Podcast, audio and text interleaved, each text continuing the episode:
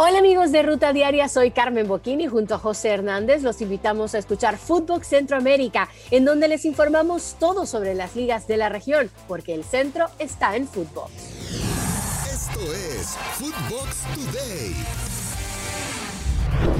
¿Qué tal, Footboxers? Hoy sábado 6 de julio te contamos las noticias que tienes que saber.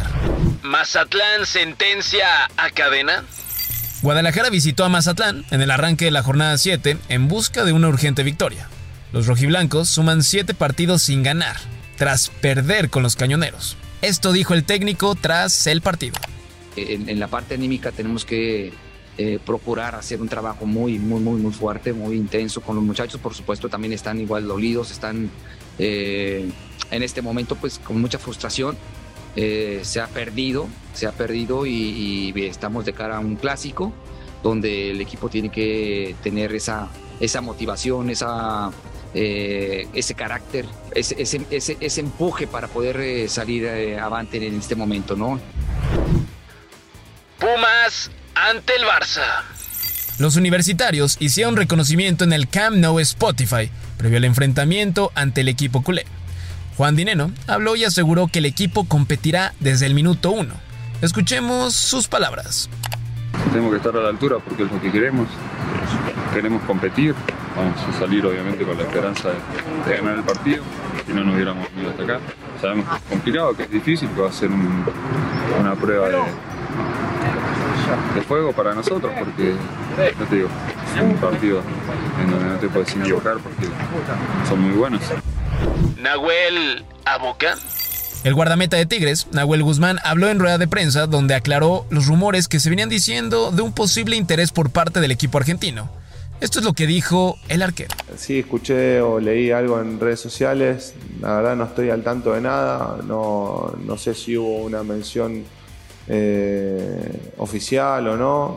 Eh, agradezco que todavía este, haya cierto reconocimiento para, para con mi trabajo. Más mexicanos a Europa. Medios aseguran que el Ajax de América por fin llegaron a un acuerdo por Jorge Sánchez.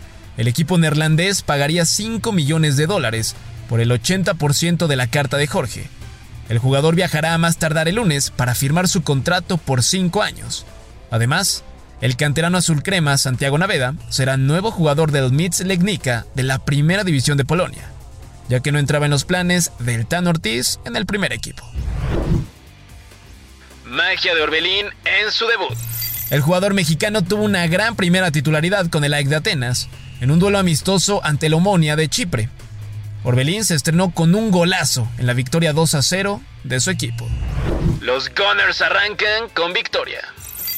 Comenzó la nueva temporada de la Premier League y con el duelo entre el Crystal Palace y el Arsenal, donde la visita se llevó la victoria 2 por 0 con anotaciones de Gabriel Martinelli y un autogol de Mark Guhi. Benfica golea. Las Águilas abrieron el telón de la Liga de Portugal goleando 4 a 0 al equipo de la Arouca. Rafael Silva firmó un doblete. Los otros tantos fueron obra del brasileño Gilberto Jr. y el jugador argentino Enzo Fernández sin aprobación de contrato. El diario francés L'Equipe asegura que la Federación Francesa de Fútbol no aprobó el contrato de Christophe Galtier como nuevo entrenador del PSG. Se habla que el estratega no completó un entrenamiento obligatorio para renovar su diploma UEFA Pro. Roma ficha a lo grande. El cuadro italiano anunció como nuevo refuerzo a Giorgino Wijnaldum como su nuevo jugador para la temporada. El neerlandés busca recuperar su nivel tras una mala etapa con el PSG. Este equipo ilusiona a más de uno, ya que ficharon al capitán de la Naranja Mecánica y además a la joya Paulo Dybala. Nuevo amistoso para Argentina. Se hizo oficial que el equipo dirigido por Leonel Scaloni enfrentará a Emiratos Árabes Unidos el próximo 16 de noviembre en Abu Dhabi, seis días antes del debut de Argentina en la Copa del Mundo. Se busca nueva directora. Medio Tiempo asegura que Andrea Rodebauch está en la mira de la Federación Mexicana de Fútbol para tomar la dirección de las selecciones femeniles. Recordar que dirigió al equipo de Cholos y actualmente está en el área de desarrollo de fútbol femenil en la región de CONCACAF y CONMEBOL en la FIFA. ¿Sería la mejor opción para el puesto? Esto fue Footbox Today.